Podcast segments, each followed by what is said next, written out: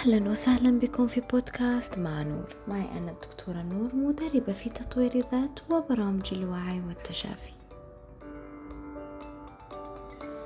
مرحبا بكم في رحلة وعي جديدة. مرحبا بكم لنبدأ رحلة الاستحقاق الذاتي. في الحقيقة أن أغلب المشكلات اللي تحدث في حياتنا تتعلق بالاستحقاق الذاتي ونظرتنا لأنفسنا. وكيف تعرف ذاتك؟ وكيف تثق بذاتك؟ وكيف تنظر إلى ذاتك؟ يعني فشلك في الحصول على المال ولا فشلك في الزواج ولا في, في, في العمل ولا في السعادة ولا في النجاح؟ كل هذه في الحقيقة تتعلق بالاستحقاق الذاتي لديك. فما هو الاستحقاق؟ الاستحقاق هو أنك لن تتحصل على شيء إلا إذا كنت تستحقه. ولن تستحق الشيء إلا إذا قمت بتفعيل الأسباب لذلك. يعني بصيغة مختصرة هو قانون السبب والنتيجة. وحتى القرآن الكريم يدعم هذا القانون في العديد من الآيات. لما الله عز وجل طلب من مريم بنت عمران عليه السلام وقال وهزي برجلك إلى جذع النخلة تساقط عليك رطبا جنيا يعني لابد أن تفعل الأسباب للحصول على النتيجة. فلن تأخذ الشيء ولن تستحقه إلا بعد أن تبذل سببه. يعني لو ما سعيت واشتغلت وجبت قوت يومك ما راح يجيك الأكل لحد عندك من دون بذل أي مجهود. ولو ما سعيت في آه، تحقيق بعض الأهداف ما راح تجيك الأهداف وأنت جالس. دون أن تستحقها ودون أن تفعل الأسباب المناسبة.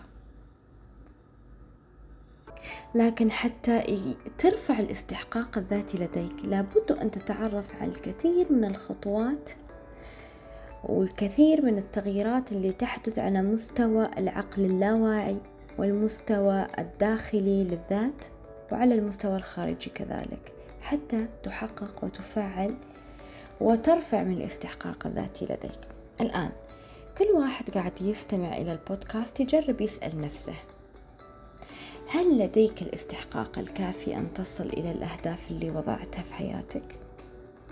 هل حدث وأن وصلت لأهدافك وفجأة اختفت عنك؟ هل تحصلت على بعض الفرص ثم تختفي؟ هل تقدم لك شخص للزواج ثم اختفى؟ اسأل نفسك هذه الأسئلة اسأل نفسك ما مدى معرفتك لذاتك؟ ماذا تحب ذاتك؟ ما هي الألوان المفضلة لديك؟ ما هي نقاط قوتك؟ ما هي التحديات لديك؟ كيف طريقة معالجتها؟ هل جربت وعالجت بعض التحديات ونقاط الضعف لديك؟ لأن كل ما يحدث بالكون يحدث وفق قانون الاستحقاق. يعني ما أنت عليه الآن هو ما تستحقه بالفعل. وما لم تحصل عليه الآن هو ما لم تستحقه. عليك أن تنظر أيضا في ذبذباتك وتردداتك ومشاعرك اليومية. لأن كل ما كانت المشاعر مرتفعة راح يكون الاستحقاق الذاتي لديك مرتفع ويكون تحقيقك لأهدافك مرتفع كذلك. وكل ما كانت لديك مشاعر سلبية راح ينزل الاستحقاق الذاتي لديك وراح تتوقف وتعرقل قانون تحقيق الأهداف لديك. وأحيانا نقوم بسلوك وأفعال آه، تنطلق من لا وعي بسلوك سلبي ما نعرف ليش. وهذا في الحقيقة يعرف بالتدمير الذاتي. التدمير التلقائي. أنت ما تقصد أنك تدمر هدف معين وما تقصد أنك تدمر خطة معينة في النجاح وما تقصد أنك آه، تطلع من الوظيفة. بس أنك قاعد تدمر في الأشياء الجميلة حولك دون وعي منك. لأن أغلب الناس يجهلون أنهم يعانون من عدم الاستحقاق وأنه هو أمر يمارسونه في حياتهم يوميا دون وعي. كذلك لابد أن تعرف أن هناك علاقة عكسية بين الاستحقاق والتدمير الذاتي. وبزيادة معرفتك عن التدمير الذاتي لديك راح تتعلم بالمقابل كيف ترفع الاستحقاق لديك. فما هو التدمير الذاتي؟ في الحقيقة التدمير الذاتي هو عبارة عن سلوك أو تفكير نقوم به غالبا بدون وعي. وهذا السلوك يؤدي إلى تحطيم الذات داخليا. وعدم تحقيقها بسبب ممكن برمجة داخلية بسبب قناعة سلبية مكتسبة من مستويات سابقة في حياتك. ربما ربما بسبب خوف داخلي خوف من الفشل خجل مشاعر التردد. الكثير من المشاعر ربما والقناعات المكتسبة تخليك تدمر ذاتك دون وعي. والتي تحد بدورها من قدراتنا في رفع الاستحقاق لدينا. وقدراتنا في تحقيق ذواتنا وتحقيق الأهداف في حياتنا. فتشعر تلقائيا بعدم الاستحقاق أو آه، استحقاقك للأهداف. يعني تقول أنا ما أستحق أن أكون سعيد. أنا لا أستحق السعادة. أنا لا أستحق النجاح. أنا طول عمري إنسان فاشل. راح تجي هذه المرة وأنجح؟ لا أنا لا أستحق ذلك. أو يجي واحد يقدم لك هدية تقول لا كثير ليش قدمت لي أنا ما ما أستاهل كل هذا لا أنت تستحق. نعم أنت تستحق. خلقت لتستحق السعادة وخلقت لتستحق النجاح وخلقت لتستحق الأفضل دائما. في الحقيقة يجيك التدمير الذاتي على شكل الكثير من الصور والأنواع. ممكن يجيك في أن لا تصل لهدفك مهما فعلت من تمارين ومحاولات. وفي أن تعيش في قوقعة من السلبية الذاتية. مثلا تجيك الفرص وما تأخذ بها وتضيع منك. لأنك تعودت على البقاء في ال comfort zone في دائرة الارتياح. تعودت على البقاء منطوي في مع ذاتك ومنطوي في التدمير السلبي لديك. لأن لديك قناعة أنك لا تستحق أي شيء جميل في هذا في هذا الكون. وببساطة أنك شخص غير مقدر لذاته وما تعرف ذاتك أصلا. ممكن يجيك تدمير ذاتي على شكل آخر هو أنك تصل فعلا للهدف اللي حطيته وتبدأ ذاك المشوار أنك أنك تستحق النجاح وعندك آه، حيوية في تحقيق الهدف. وتتحصل عليه بالفعل. وبعدها تقوم بتدمير كل ما بدأت العمل عليه لتعود إلى نقطة الصفر من جديد.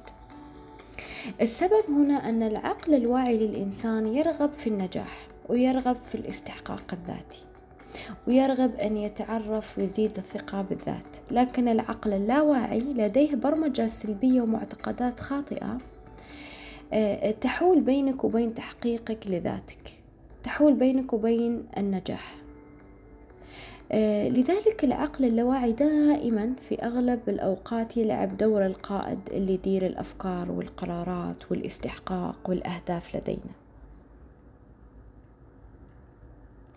لذلك لابد أن نبدأ في تغيير ذواتنا انطلاقا من اللاواعي لدينا من الداخل لأن التغيير يبدأ من الداخل. طب كيف أعرف أن لدي عدم استحقاق؟ كيف أعرف أن لدي التدمير الذاتي؟ هناك الكثير من الأعراض فيما يخص ذلك.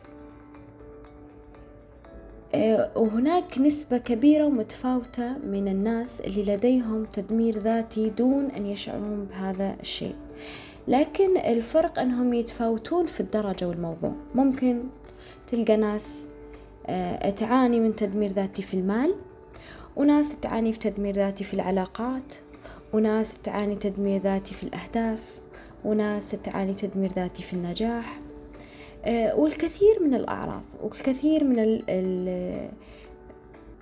آه، الصور اللي تخليك آه، تعرف أن لديك تدمير ذاتي بالتالي تقدر تعالجه. ومن الأعراض كذلك أنك مثلا تكون لديك مماطلة وتسويف زايد عن اللزوم وما تنظم وقتك وعندك كسل وتخالط السلبيين والفاشلين وطاقتك دايما منخفضة وما تعرف كيف تتخذ القرارات. عندك ضعف شخصية ما تعرف كيف تعبر عن رأيك تخضع الغير آه، الكثير من الأعراض اللي تخليك تعرف أنه ليس لديك الاستحقاق الذاتي الكافي. لتواجه الحياة وتواجه وتحقق أهدافك. يعني آه، أريد أن أسألك كم مرة اشتريت كتاب وقررت أنك تقرأ هذا الكتاب وبديت بصفحتين وبعدها توقفت وما كملت قراءة الكتاب؟ كم مرة قمت وقررت أنك تعمل دايت وبدأت فعلا أسبوع وبعدها عدت للأكل من جديد وعدت للنظام السابق وتوقفت عن المحاولة لماذا تؤجل أهدافك دائما؟ لماذا لا تأخذ بالأسباب دائما؟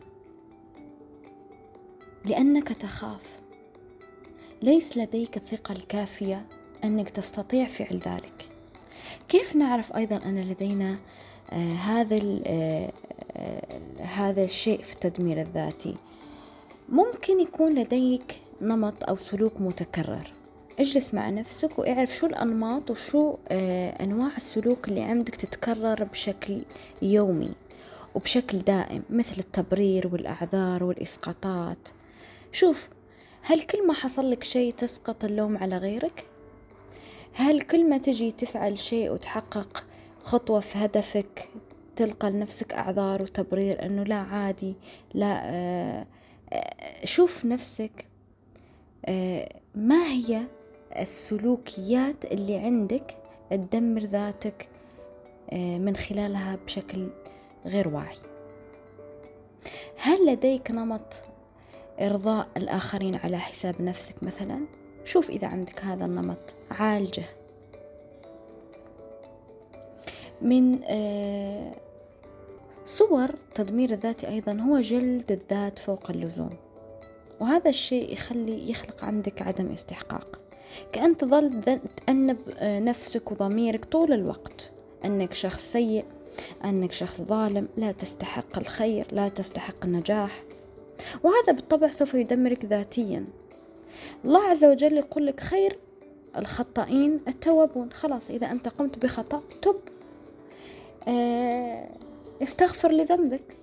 قم بالإقلاع عن الذنب وعن الخطأ وأرسل آه، طاقة آه، تسامح وغفران لنفسك وللكون وللناس وسامح الجميع. وخلاص انتقل للمرحلة الجميلة في حياتك. ما تبقى تجلد ذاتك وتعاقب ذاتك وتأنب ذاتك لا. هذا راح يدمرك تلقائيا. من مظاهر الهدم الذاتي أيضا أن لا يكمل الإنسان ما بدأه آه، ويخرب علاقاته. ممكن واحدة آه، مثلا تتعرف على شريك الحياة المناسب وتبدأ معاه فترة الخطوبة ومن نفسها توقف تقول لا أنا أخاف أفشل بعدين. أنا ما أظن أستحق هذا الرجل. هذا الرجل طيب جدا. أنا ما أستحقه. لا أنت تستحقينه. لماذا ما لا تستحقينه؟ وتروحي تخربي على نفسك وتخربي العلاقة في نفس نصف الطريق.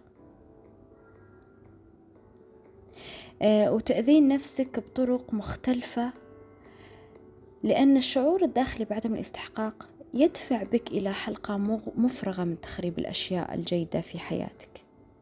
وراح يزيدك شعور بعدم الاستحقاق وراح يخرب كل شيء جميل في حياتك. ولازم تعرف أن التدمير الذاتي راح يقتل الفرص من حولك وراح يعرقل قوانين كثيرة في حياتك مثل قانون الجذب وقانون التجلي وقانون آه، التوسع. كل هذه إذا ما كان عندك استحقاق ذاتي ما راح تشتغل معاك. راح يخليك تعيش دايما تحت مشاعر وضغط المشاعر السلبية. راح يخليك دايما إنسان غير ناجح وغير منجز. لذلك لابد أن تعالج الاستحقاق لديك وأن ترفع منه. وهذا ما سنتعرف عليه في الحلقات القادمة. ألقاكم بحب وعلى حب وأنتم كل الحب. في حلقات قادمة.